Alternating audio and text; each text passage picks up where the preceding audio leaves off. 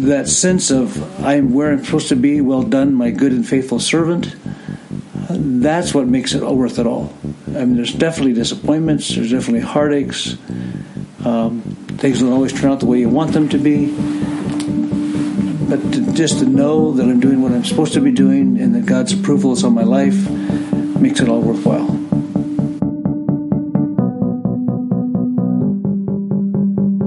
This is B-Sides for Everything Between Sundays. I'm Pastor Brandon McCulloch. The voice at the opening was Pastor Mike Whisner of Twin Peaks Community Church. We will hear from him in a moment. We have begun the book of Jeremiah, and I am so excited to be teaching through this book. His raw emotion and imagination, which helps lead those whose world is falling apart, is so relevant for today. Not only do we have in our own lives things that feel like they're falling apart, not only is life in itself fragile and on the fringe of falling apart constantly, but we live in a world where disaster and chaos seems to be one of the new norms. The voice of Jeremiah is more needed than ever.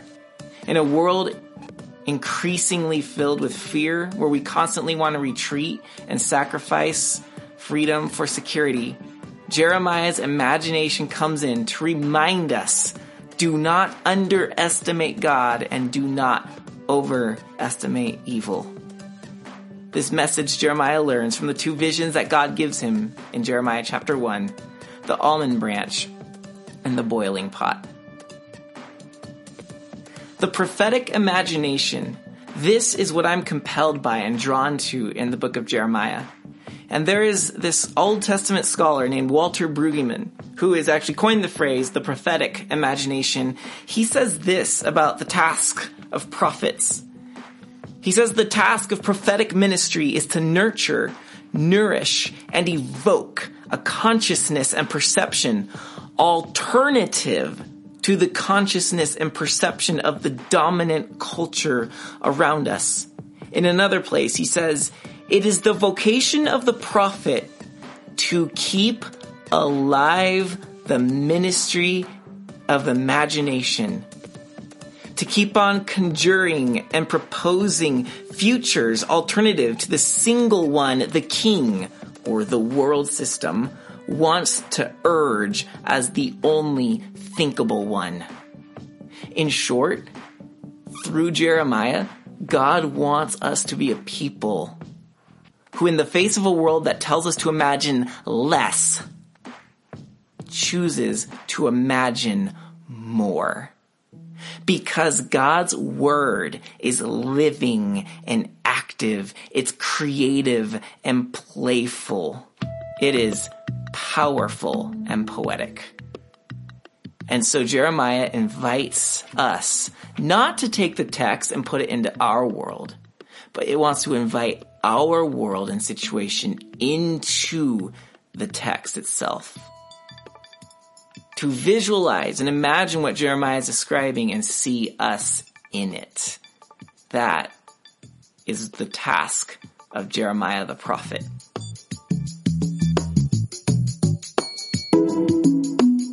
And in the message, we talked a lot about how imagination is powerful. I want to read to you something from James K.A. Smith about the power of imagination. He says, rather than being pushed by beliefs, we are pulled by a telos or an end that we desire. It's not so much that we're intellectually convinced and then master the willpower to pursue what we ought. Rather, we are attracted to a vision of the good life that has been painted for us in stories and myths, images and icons. It is not primarily our minds that are captivated, but rather our imaginations that are captivated. And when our imagination is hooked, we're hooked. Those visions of the good life that capture our heart have thereby captured ourselves and begin to draw us toward them however implicitly or tacitly. The goods and aspects of human flourishing painted by these alluring pictures of the good life begin to seep into the fiber of our being and thus shape our decisions, actions, and habits. Thus, we become certain kinds of people. We begin to emulate, mimic, and mirror the particular vision that we desire. Attracted by it and moved toward it, we begin to live into this vision of the good life and start to look like citizens who inhabit the world that we picture as the good life. We become little microcosms of that envisioned world as we try to embody it in the here and now so many of the penultimate decisions, actions, and paths we undertake are implicitly and ultimately aimed at trying to live out the vision of the good life that we love and thus want to pursue. Friends, we are not pushed by beliefs or rules or commands, but we are pulled by a vision of desire, a vision of the good life, our imagination. And that is how Jeremiah is going to lead the people of Israel. That's how he wants to lead us. When God shows Jeremiah the almond branch and says, as it blossoms, know that my word too will come into fruition one of the things we need to understand is that this won't happen immediately. We need to lean into the vision of the world God has and imagine its possibilities in the here and now. But that does not necessarily mean that we have to beat our heads against the wall until it collapses. The almond branch, as Thomas Merton points out from this text, blossoms in silence. The almond branch is indifferent to the activity of humans, to our successes, our failures, our busyness, our laziness. It's completely indifferent to the fact that we're inventing or not inventing, going to work or not going to work. The almond branch blossoms in silence. And he goes on to explain how it's therefore silence which is real and noise, especially the noise that the kings of the world, the empires of the world want to infiltrate into our lives, the noise of activity and busyness and accomplishment and we've got to do this or the world won't continue to spin on its axis. That, he says, is the illusion. Yet we live in a system that wants us to think that that noise generated by humans is the reality. But the prophet and what God shows Jeremiah is no, no the almond blossoms in silence. And so the best way to not underestimate God, the best way to have a sense of his nearness and his presence that he's here and now is to step out of the traffic to be still and know that he is God, to enter into the stillness and silence that is the constant and steady reality behind, beneath, and underneath all of the noise and activity of humanity. That is where we will see the almond branch blossom. That is where we will hear the word of God and see its imaginative force blossoming in our minds and our vision and our heart. That's where it takes root. And that's where we will see the vision of the kingdom of God on this earth. And that will pull us into this vision and we will begin to shape our decisions and our lives and our longings and our loves to look like citizens of that world, a world that is alternate and different from the one we are incessantly presented with by conventional culture, status quo, the king and the empire. We were made for more than this world system.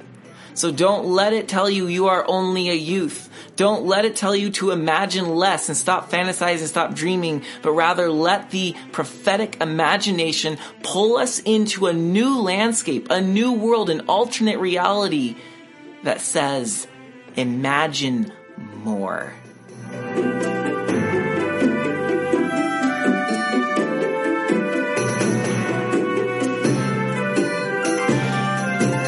In this final segment, I'm interviewing Pastor Mike Whisner. Pastor Mike is a local pastor at Twin Peaks Community Church, actually only about a mile up the road from our own fellowship. He's known for his ability to engage and connect with a variety of ages, from children all the way up to seniors. He has made a mark on this community with his Bible and his balloons. Like Jeremiah, he heard God's call and responded. And like Jeremiah, Pastor Mike strikes me as the kind of guy who can sit under the almond branch and see it blossom. Never in a hurry, never overly ambitious, but patiently building a community of family. His church sees God at work in relationships. In this interview, we hear, like Jeremiah, his call into the ministry.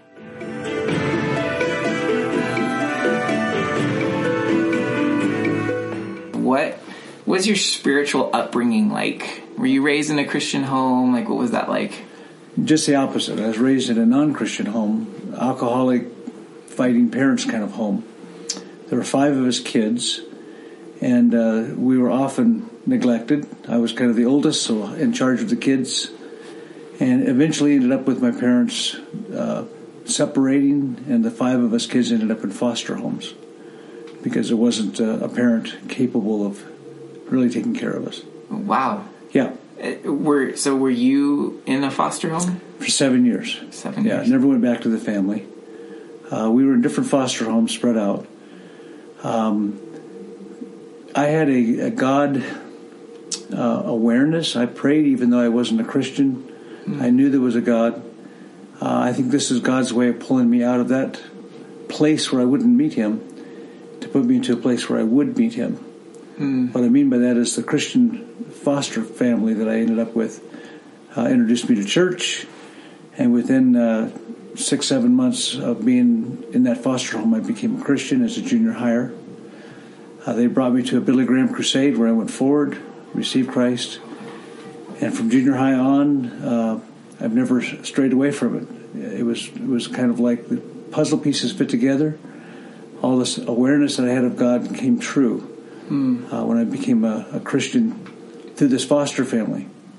Uh, that was uh, back in 1969.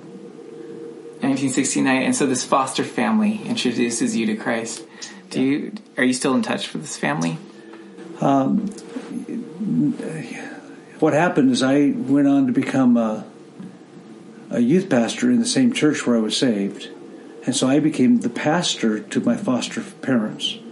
So somehow God, in His miracle, went from uh, little boy Mike, foster, pitiful foster boy, to being Pastor Mike in their life.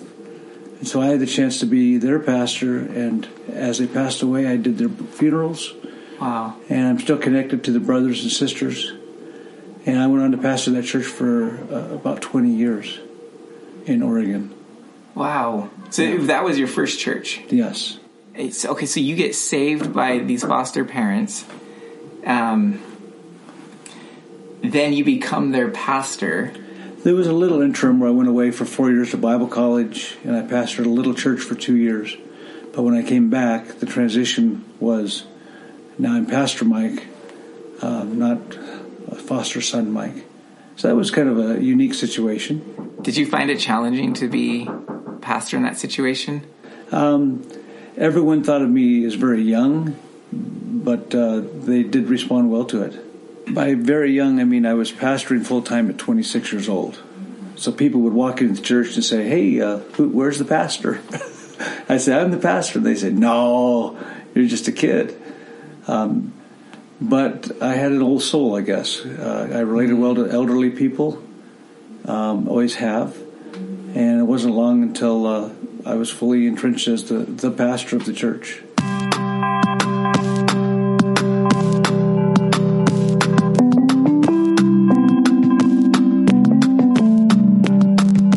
You became saved at, as a junior higher. You're leading this church by 26. So, what was the process in between there? I was led to a Bible college up in Canada, four years up in Alberta, Canada, to a place called Bible uh, Prairie Bible College. Okay. And uh, the reason I went there is uh, a guy that was working with the youth group, uh, he was going there, so I thought I'd follow him. And uh, because I was a ward of the court, I could have gone to a public college, uh, tuition paid. Um, but I actually chose to step out in faith, go to Canada, Alberta, Canada, and uh, earn my way through. And so I went through four years of Bible college and ended up with no no debt. I uh, was so excited about the school that I became a staff member uh, in the summers that would pay for my next school year. I traveled with a uh, a quartet. I was a singer, and so if I would represent the school in the summer, they'd pay my whole school year the following year. So I did that two or three summers in a row. So Prairie Bible College, uh, really really cold.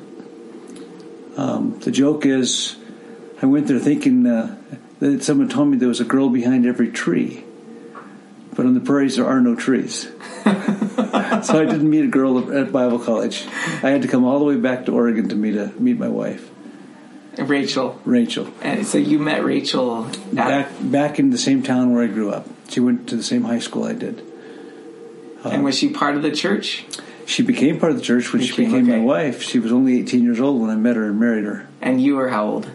Uh, I was about 24. 24. Yeah. When did you know you wanted to be a pastor? God gave me a verse. It's my life verse. It's uh, John 15, 16.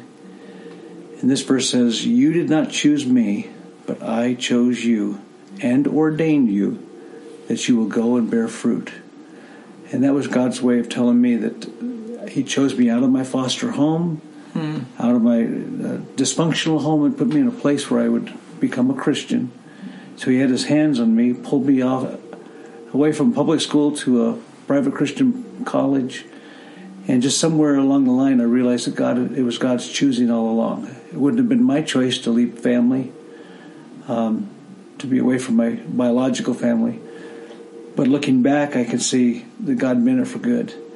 He chose me, ordained me, and that is the verse I still carry today: is that uh, I'll go and bear fruit, my fruit will remain. So that's God's fruit. Yeah.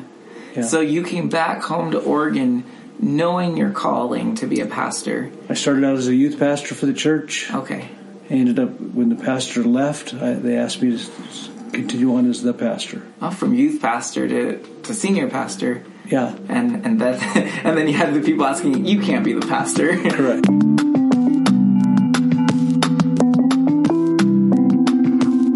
I want to know. I want to know how Rachel felt. Was she on board with the whole marrying a pastor? Or did that take some time for her? You know, she came along. Uh, we were both working a secular job, and I was a part-time youth pastor, and it kind of we grew into that. We grew into it together. Okay. Uh, she had no background. She became a Christian just before we met, and uh, but our church always viewed her as a young girl and never expected her to be a pastor's wife. She didn't have to lead the Bible studies or play piano. She just had to be my wife, and because we had that from the beginning, there was never any expectation put upon her. Her expectation uh, was to be my wife and the mother of our children, and that's uh, how it's always been. Has that been a struggle to maintain that in a culture that expects a lot out of pastors' lives? You know, this is, like I said, I spent 20 years at that church and almost 20 years at this church. So it's not like we've been bouncing around a lot of churches. And so there's been the same expectation. When we came to this church, we already had a large family, and they weren't hiring her, they were hiring me. So she stayed home with our kids, homeschooled the kids.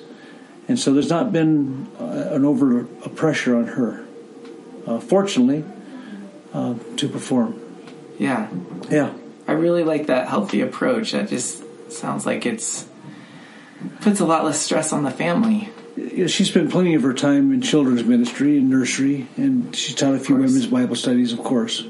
but her her ministry is more private and less public, and I think people appreciate that.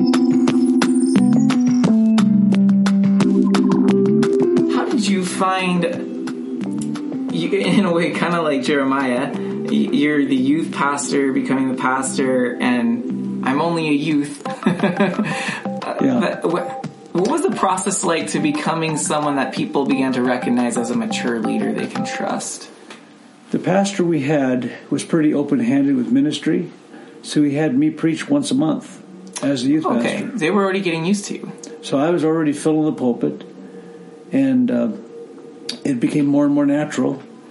Um, the, I also taught the adult Sunday school. I taught a, uh midweek study, and so I've been involved with teaching. It was just a natural graduation uh, from youth pastor to pastor for me. You kind of had the same method. You started out as a youth guy, and now you're It does in full time ministry. Yeah, In uh, in my hometown too. yeah. Yeah, this whole thing about a hometown uh, not the prophet not being accepted. Uh, we may be the exception to the rule because I was able to to blend back into my own church as their pastor.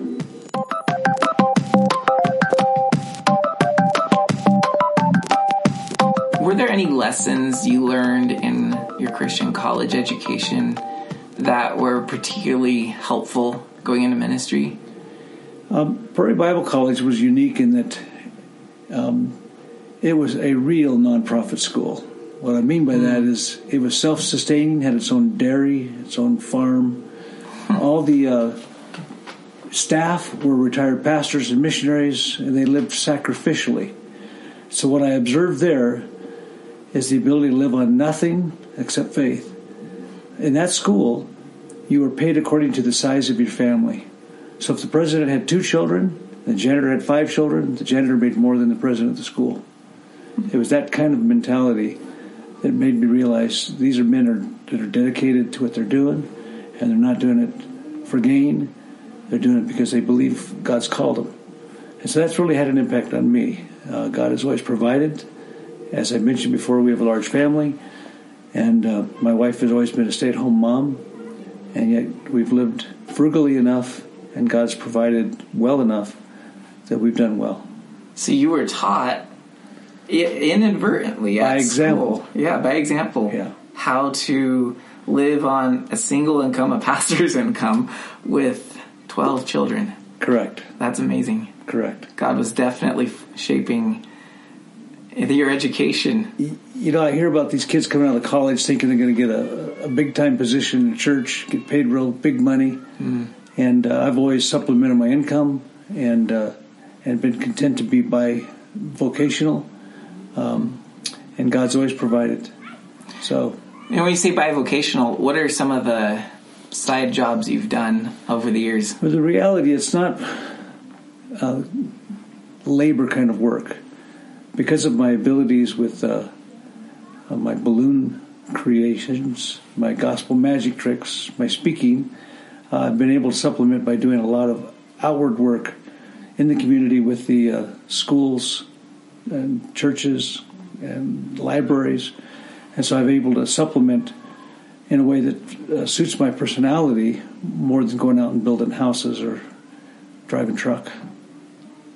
So that's how I've, that's my bivocational is I've always supplemented with those um, hobbies, hobbies that became Hobbies. professions. Nice. So things you're already interested in, good at, and Yeah. just found ways to use them. Absolutely, and also it's a way of connecting with people in the community. Started making balloons in 1984. That's 30, 34 years ago. And I've reached more families with the balloons than I have any other way. I meet them in the community, introduce myself, make balloons, introduce myself as a pastor, eventually end up doing their weddings, their funerals, and their baptisms, and lead them to Christ, and they become part of my church because I'm out in the community mixing it up uh, rather than sitting in my office studying alone. Now, how did balloons start? Um, I needed the extra income. I saw a guy doing it in a restaurant, and I said, I can do that. I'd already did gospel magic, and Okay. it's the same kind of uh, hand-eye coordination thing. Yeah. Okay. And so I just bought some books, and within a month, I was working restaurants and making extra income for my family. You say hand-eye coordination thing. I look at those balloons and I think I can't even tie the knot on the end of the balloon. I get frustrated. You know, it's not for everybody, but God gave me a knack for it. Um, I wrote a little book, and that opened up doors for teaching classes all, all across the country, teaching people how to make balloons, teaching missionary teams as they're going to go off to South America how to make balloons so that they can have an effect where they go. so you wrote a book on how to make balloons. Correct. I've never seen it. And a video. and a video. Yeah. Are you the actor in the video? I'm the only one in the video. Set up the camera and just How show the hands. Yeah, how to. So that's a little hobby that, that God gave me that has supplemented my income enormously. Have you found that being able to minister with using something as simple as balloons, have you seen that that's had an effect on the congregation at all? People who say, I'm not a pastor, but I do something like Pastor Mike. I have this hobby and skill. You know, I do a thing called Children's Corner every Sunday before I preach. I bring all the kids forward and I do one of my balloons or one of my tricks or one of my object lessons. And I get more people tell me that they get more out of my children's lesson than anything in the church. That, that's what sometimes draws them back to the church is that I'm trying to connect with the kids and the families. Um, you know, I've trained a lot of people to make balloons, and I have friends that, that do the same kind of work I do. Um, so I've seen it multiplied. As Jesus said, I've chosen you that you may go and bear fruit. And I've, I've had uh, the fruit of others following in my footsteps using these visual aids quite a bit, actually. So I want to hear about um, some of the greatest struggles and fears that have sort of shadowed you throughout your life and ministry. Ministry itself is fantastic. I mean, I have no reservations about preaching and teaching and leading. Uh, probably the biggest struggle is when you have a large family is the tug of war between ministry and family. I find myself 100% in whatever I do. So if I'm 100% into what I'm doing at church, I'm not as engaged as I should be with my family sometimes, or vice versa. If I'm home with all the kids, I may neglect my church work. Um, so the tug of war of family, and then to have some children that stray uh, is uh, disheartening because you raise them up in the way they should go, and sometimes uh, they take a while to find their way back. So there's been that challenge of uh, preaching one thing and believing one thing, and having our kids do the opposite sometimes. How do you handle that? What, what, what do you do? With transparency, I mean, there's no secrets. We let people know, pray for our kids, and people seem to respond to that, and they actually find it refreshing that I'm not trying to hide it. And uh, it brings out people to say, "Well, I've had trouble with a couple of my kids too," and so we're able to relate and uh, meet people heart to heart and console each other. So it's actually been a positive thing. Um, not the way I would have chosen, but God chooses that path.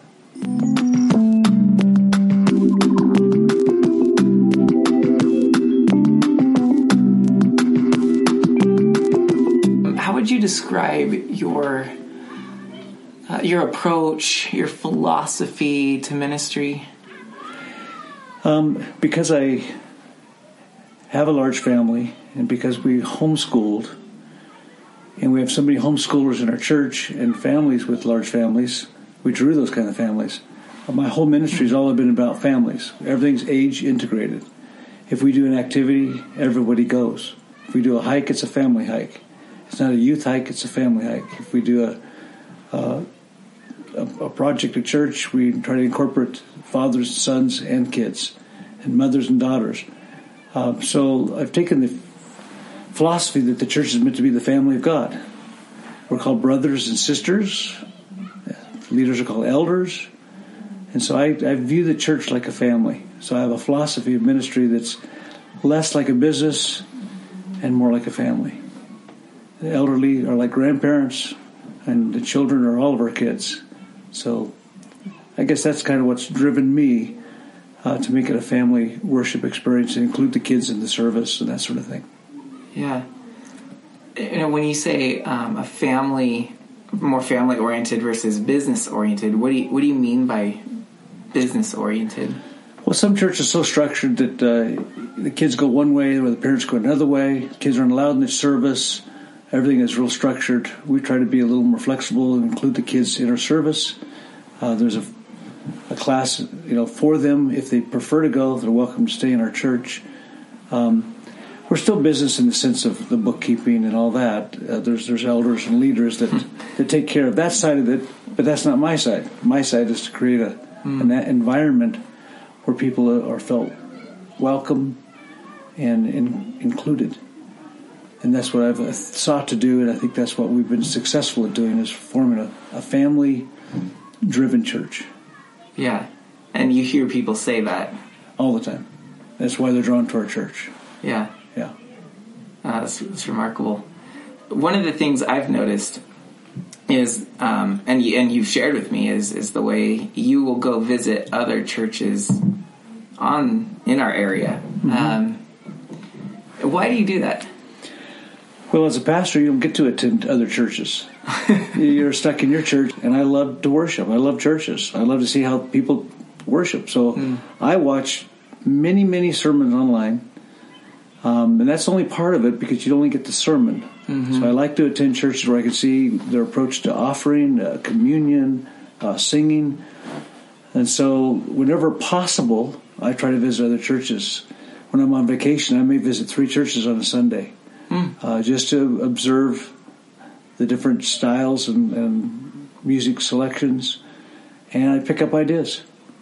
And what have you picked up? Um, I guess uh, the, the, biggest difference in churches is the worship style. Um, some are more conservative and some are way out there, um, contemporary and loud. And uh, I, I can see benefits in both. Um, so I picked up those ideas. I've, I've seen how they uh, interact with their children, uh, with families. So, and I listen to the sermon, of course, because I like to see how people structure their sermons, uh, what approach they have, whether they uh, use notes or speak um, off the cuff. And uh, so I just observe and, and learn and, and, try to incorporate what I learn. You're always learning. Always learning. You got to be. Not never gonna say yeah. I'm cemented in my ways. Yeah. That's really admirable. Yeah, one of the things that sticks out to me though is I mean, you mentioned even on vacation you'll go to church up to three times on a Sunday it sounds like you're somebody who genuinely loves the church. Absolutely. Jesus loves the church. He called it his bride. Yeah. Uh, it really bothers me when people are anti the church, just like say, Jesus, I love you, but I don't like your wife. Mm-hmm. It's the bride of Christ. so I love to be around Christians. So I'll try to find two services on a Sunday morning. I'll try to find a church with a Sunday evening service uh, when I'm out and about. Yeah. Now, it, it, does that attitude of I like Jesus but not your wife. That's a great way of putting that, by the way. Yeah. It does seem to be a prevalent attitude in um, more of the younger generation. Um, uh, do you have any thoughts about that? Is there is there a way you address that? I mean, you, and you have kids uh, that are in that age group too. So yeah, you know, it's kind of funny. Um, my kids love to come to church. Uh, I, so we've never forced them to go, but most of my kids show up, either my church or wherever they live. I, I, I think maybe our love for the church uh, has worn off onto them. Mm. Even the traditional side of it, they choose the, they have a chance to choose a song, they choose a hymn. Really, they, they, grew up with hymns, and so uh, we're a church loving and church attending family as a rule. Um, and then we have the grandkids too, so it's fun to see my kids and their kids all worshiping together, and little kids dancing in the halls, and uh, dancing to the music, and so we we love worship. And um, in this age, it seems a lot of uh, ministries emphasize like mission statements and vision statements, and um, I was wondering if you had maybe you don't have an official vision statement. I don't know, but if you had a vision that you would like to see your fellowship grow into? Share your heart for that. Well, I, I think this vision statement thing was a fad in the 80s and 90s because they were following the business model. The mega, having yeah, a the kind of vision, uh, having a motto. Uh, Jesus gave us the vision. Love the Lord your God with all your heart. Love your neighbor as yourself. Um, that's what we do. We talk about loving God and overflowing and loving people. And uh, th- those are the two greatest commandments. So that's what we emphasize. You know, first, number one, get a right relationship with God and get right with people. And I think that's sufficient. I don't have a 10 year plan. I, I just believe that if we preach, teach, do what Jesus said, make disciples of all nations, baptize them, the, the vision's already been stated by God. Uh, we just need to follow through and do it. And that's all we do. I like that. Yeah. It's, It's- it's- straight, organic, and scriptural and simple. Well, isn't that what we're supposed to be? Biblical and simple?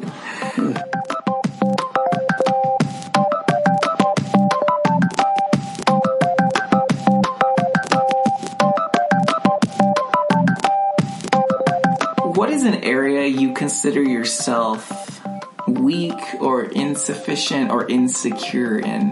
Like, if there's an area you could improve, what what would it be? Counseling. I enjoy proclaiming God's word.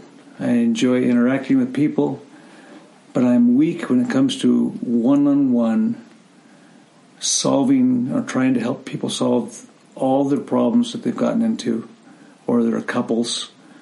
Um, I don't have much tolerance uh, for people uh, who've gotten themselves in trouble and want me to bail them out. And so my weakness might be counseling. I'm not a very um, sympathetic person sometimes. I'm kind of black and white. Um, so, you know, maybe I come across more warm from the pulpit than I am eh, when it comes to one on one with people. Yeah. So, okay, so you just tend to like tell them how it is and what they need to do, and they aren't always ready for that. Exactly. Exactly. That's probably the area I'm weakest at. Yeah. And I'm weak at uh, vocabulary. I, I find myself losing words. Maybe I'm getting older, in my 60s now. And so I'm less uh, spontaneous when it comes to speaking. I, I, I uh, tend to write out my notes and make sure that I don't go off track too far. I don't want to go down some alley and then realize I, I've, I've uh, misspoken. I see. So that's an insecurity. Uh, we, as you get older, you want to make sure that you're staying true to the word and not going off on rabbit trails. Yeah. So, so are you saying you used to be a little uh, more spontaneous, but you're finding yourself needing notes a little bit more often? I think it combines with the fact that now I display notes on the uh, PowerPoint. So Oh, I've got okay. to stick to the PowerPoint. So I have to script things out. You're, you're held accountable. I have to script it out so that the one doing the PowerPoint can follow me. And so I find it that I craft my words and my thoughts and my illustrations more um, detailed than I used to. I used to wing it, and now I do less winging it. Now, by wing it, do you mean literally wing it, or you had a plan and you're Oh, I had a plan, but I just noticed that my my notes are more thorough today than they Got used it. to be. Got it. Yeah. Um, so, on preaching, if, if you had to stick to one book of the Bible, preach one book of the Bible the rest of your life, what would it be? Psalms. Why? I just love the Psalms because they're expressions of worship, uh, confession, um, ups, downs, highs, lows. Yeah. It's got it all, and Christ is in the Psalms, so you can preach Christ through the Psalms. Psalms is my favorite book. It's a book I land in more often than any on my own. Can you take us into a little bit of your personal devotion time? Obviously, Psalms, and like, what does that look like? Um, I'm not a big reader. I never have been. Um, I read only what I need to read. I don't read novels. I don't read books. I don't read, um, you know, anything other than what I need to to preach. I teach often enough that I find myself consumed whatever I'm studying for. that that's what I read and that's what I study. So my, my devotional life is my sermon preparation and all the same because I'm thinking about it 24 hours a day. Um, so that that's my communion is with the Lord, preparing, thinking, and uh, trying to be biblical when I get into the pulpit. That's great. I, I hear some people say that you should have a separate devotional life and sermon life, but you're you're saying to me it's merged. It's merged. Yeah. Which which I've always I've always thought the saying it has to be separate is interesting because I've always thought, well, why why shouldn't I be preaching from my relationship with God? Yeah. And I think that's great that you're mixing it. Well, if you're preaching through, let's say, a book of the Bible, you're looking ahead, you're reading that book, you're reading that chapter, you're reading those verses, and you're just consumed by it. How do you have time to read anything else? For me. Right, um, right. So that's where I land as I'm thinking about this week and next week and the following week and how I can lay these out, yeah. these verses out. And if you cover uh, large sections, um, it's it's a challenge to be able to communicate in such a way that it it isn't boring. And I want to be anything but boring. So in a way, you preach what's speaking to you. At least you know that that's interesting. Yeah. At least it was for you. It was for me. yeah. I've heard um, I've heard authors encouraged to write what you find interesting, hmm. and so I've always thought, well, if I at least preach something that spoke to me, it's a good chance it'll speak to at least one other person. I think so. You know, um, yeah. yeah. So you said that you don't, you're not much of a reader, but I know as a pastor there are books you've read. Um,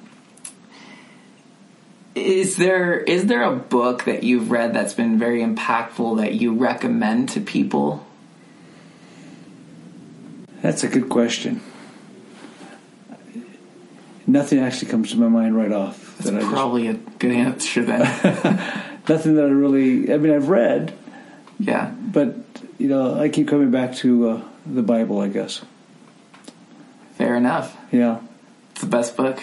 Yeah. Um, and any preachers that you tend to favor? You know, I've uh, because I listen to so many. I've I've always modeled my preaching after Chuck Swindoll because he's got that warm uh, approach.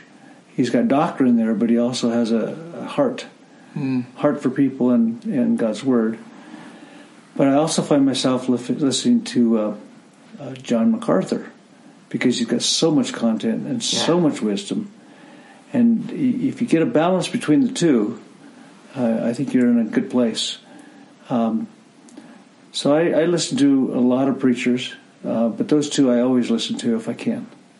Have you ever heard someone compare you to either of them? No, no. I think I have my own style. I hope. Yeah. Yeah. So you wouldn't even consider yourself like them. You just like. I like uh, them. Them. Yeah. I like great. the warmth of Swindoll and the authority of MacArthur. That's a great combination. Yeah.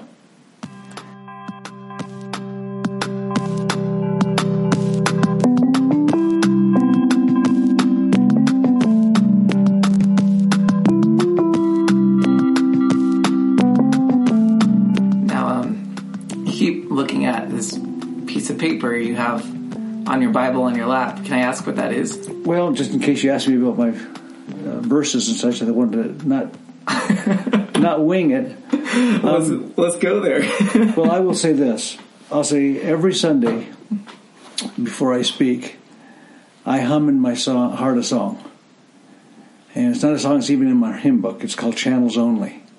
Listen to the words of the song. It says, How I praise thee, precious Savior, that thy love laid hold of me. You have saved and cleansed and filled me that I might thy channel be.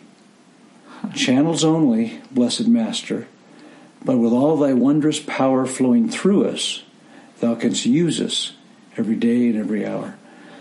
Um, as I mentioned, God chose me out of a bad situation and put me into his, his ministry. And so I view myself as that channel. Um, Channels only, blessed Master. But with all thy wondrous power flowing through us, thou canst use us every day and every hour. So that is a song that that I use uh, to prepare myself to preach every single week. I want to be a channel. That is fantastic. It's a good verse. I also quote to myself a verse out of Mark that says, They went out and preached everywhere while the Lord worked with them. Do you hear that last part? While the Lord. While the worked. Lord. It's not just them preaching. They can try that all they want. What made the difference was they went out and preached everywhere while the Lord worked with them. Um, Great Commission talks about go and make disciples, and lo, I will be with you always. And so I really cling to that idea that God is with me, that He has chosen me, that I want to be a channel, and so that is uh, that's my heart when I go to teach and preach. Be channel. That's that's a that's such a gr- refreshing reminder of what you're ultimately doing. Well, amen. That's what we are called to do: is be a channel, right? Indeed. So, if um, kind of an odd question, Okay. let's say that these roughly 40 years, everything that's been accomplished has been erased. If this one thing out of that remained, what would it be that would make it worth doing this all over again? I don't know that there's one thing or one incident, one example, but one feeling of knowing that I'm doing what I'm supposed to be doing. You know, there's a, again, a calling that I couldn't do anything else. Um, and so that sense of I'm where I'm supposed to be, well done, my good and faithful servant, that's what makes it worth it all. I mean, there's definitely disappointments, there's definitely heartaches. Um, things don't always turn out the way you want them to be. But to, just to know that I'm doing what I'm supposed to be doing and that God's approval is on my life makes it all worthwhile. So, even if, I guess that's answering if you were Jeremiah and had a lot of little Jeremiah, fruit. uh, can you imagine being called to people that hate you and want to hurt you and throw you into a well? And um, he must have sensed a call, and he must have sensed God's favor, or he wouldn't have continued doing it. If you went by the external circumstances of his ministry, you'd say, uh, find a different job. Uh, but that's what he was called to do, and, and that's what he was confirmed and ordained to do. And so I think he, he sensed God's pleasure uh, doing what he was supposed to do.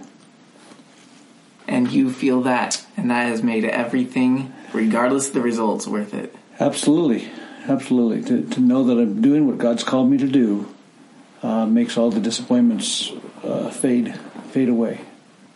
Have you ever doubted your calling? I don't think so. I think that right from high school, I knew that God had called me to do something. Um, and so it was natural decision to go to Bible college, natural decision to come back and work with a youth group, natural decision to accept the call to be a pastor, and uh, never considered any other call.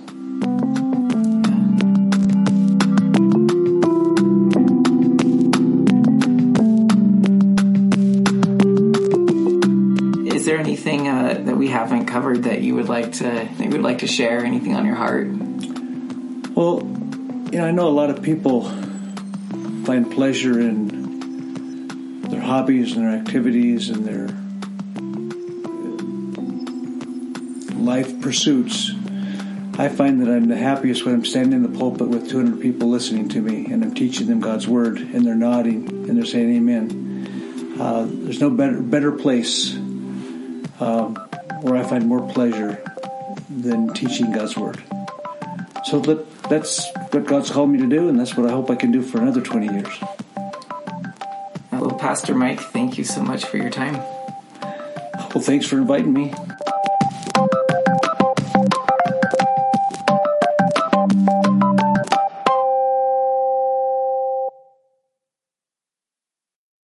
And that concludes this B-side. If you know a story, a person, or a question that should be included in this podcast, please let me know by emailing me at the email listed on the notes to this episode. This is Pastor Brandon with Grace and Gratitude.